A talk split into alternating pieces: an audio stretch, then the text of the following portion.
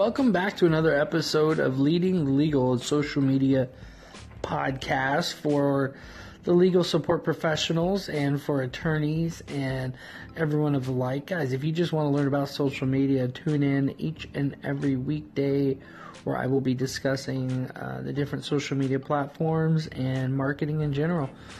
My name is Michael Reed. I am the podcast server. And so today is Twitter Tuesday. So I just want to welcome you to, to Tuesday if you're listening to this in the morning. And uh, I like to start each day with uh, with a new podcast episode. And it kind of helps me focus my day on what I'm going to be focusing on. So Twitter Tuesday is all about how to use microblogging.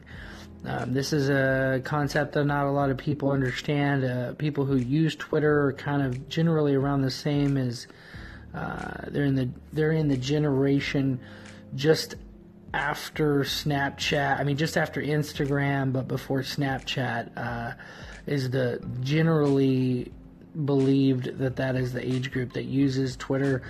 Um, however. You want to look to Twitter uh, if you're a business owner for different purposes, primarily for um, customer support. A lot of businesses use Twitter to be able to um, find potential customers. The way that I use Twitter actually is for content creation, but today what I wanted to talk about is how you can use Twitter for um, acquiring customers. So there's an interesting thing about both Twitter and Instagram, okay? And since we're talking about microblogging, um, people like to do their rants on Twitter. Anybody who knows President Trump, regardless of your political affiliation, uh, President Trump loves to post things on Twitter. And he... Uh, He, he'll rant, he'll put anything. And guys, that's how you need to use Twitter. Um, obviously, you don't want to say some things. Anyway, you want to make sure you're saying things that are professional if this is your business Twitter page. But what I'm saying is you, if you, if it's professional, right, above the, the bar of professionalism, um, you're going to post it to try to see. It's almost like a, a, a polling tool. You know, if you have twenty things in a day that you want to post, you post all of them. And then the ones that get the best, as you grow your following and you have a couple thousand, ten thousand, you know, you get a lot of followers, you'll be able to poll your posts and see which one, the top, what the top posts are. Then you take the top posts and then you put them on your Instagram and Facebook. Okay, this is this is how you utilize Twitter to be able to grow your following overall. Um, it's like I said before last Tuesday. It's a, like a bunch of people in a loud room all shouting. So Twitter. So the second thing. So microblogging. People say everything that they've been thinking about on Twitter. That's where they go.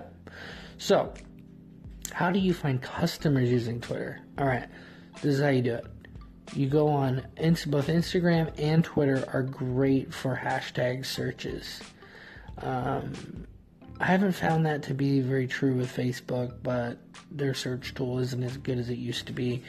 But for Twitter, you can go on there and you can search hashtag, um, let's say you're a lawyer and you want to, you, you're a criminal defense attorney or something. You might go on hashtag Mary Jane, right?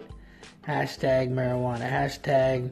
Um, you know, what's the jailbird, you know, I'm in jail again. Like, search the things that your clients might be talking about.